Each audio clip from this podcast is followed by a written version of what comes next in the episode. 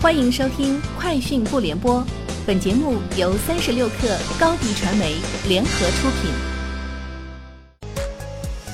网罗新商业领域全天最热消息，欢迎收听《快讯不联播》。今天是二零一九年九月二十号。法拉第未来新任首席执行官毕福康在 FF 洛杉矶总部表示，首款电动车 FF 九幺计划在明年九月开始首批交付。毕福康表示，首款 FF 九幺车型定位为超高端豪华车，售价在二十万美元以上，初期都将使用纯手工打造，对标车型为宾利电动车。由于定位于超高端市场，因此它预计首批交付量大约在几百台左右。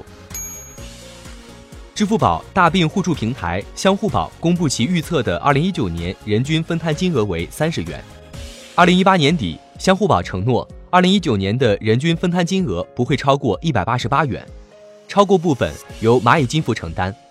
相互宝方面介绍，二零一九年的实际人均分摊金额之所以较低，一方面是成员以八零九零后为主，重疾发生率低于社会平均水平；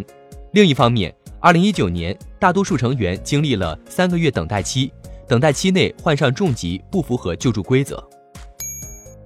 目前，官网、京东、苏宁等官方电商平台暗夜绿版本 iPhone 十一 Pro 系列已全部售空，渠道目前有现货，但溢价至少五百元以上。iPhone 十一绿色、紫色也均无货。三十六氪获悉，九月二十号，拼多多以五百至九百元的降幅开售 iPhone 十一系列。创下全网最低发售价。拼多多 App 内信息显示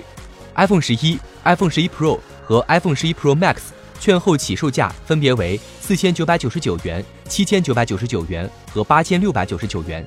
较官方售价最高优惠九百元。此外，针对正式发售前参与预售的消费者，拼多多提供降价补差服务，最高退还九百元现金。有媒体报道称，办公室小野团队解散。办公室小野团队对此回应称，消息不属实。团队当前的工作已经全部暂停，正在复盘整改，未来将不会再做涉及安全隐患的内容，但具体内容形式尚未确定。印度正计划建立世界上最大的人脸识别系统之一，印度总理莫迪的政府将于下月公开招标，以建立一个系统，将印度各地的监控摄像头捕捉到的人脸识别数据集中起来。该系统与数据库联系起来，包括从护照到指纹等一切记录，以帮助印度警察部队识别罪犯、失踪人员和尸体。据外媒报道，三分之二的美国人支持通过撤销企业最近的合并的方式来拆分大科技公司，比如撤销 Facebook 对 Instagram 的收购，希望借此来确保未来能够有更充分的竞争。二零一九年七月，美国司法部宣布要进行一场全面的反垄断评估。虽然他们并未披露调查的准确覆盖名单，但是明年了 Facebook、Google 和亚马逊全都在列。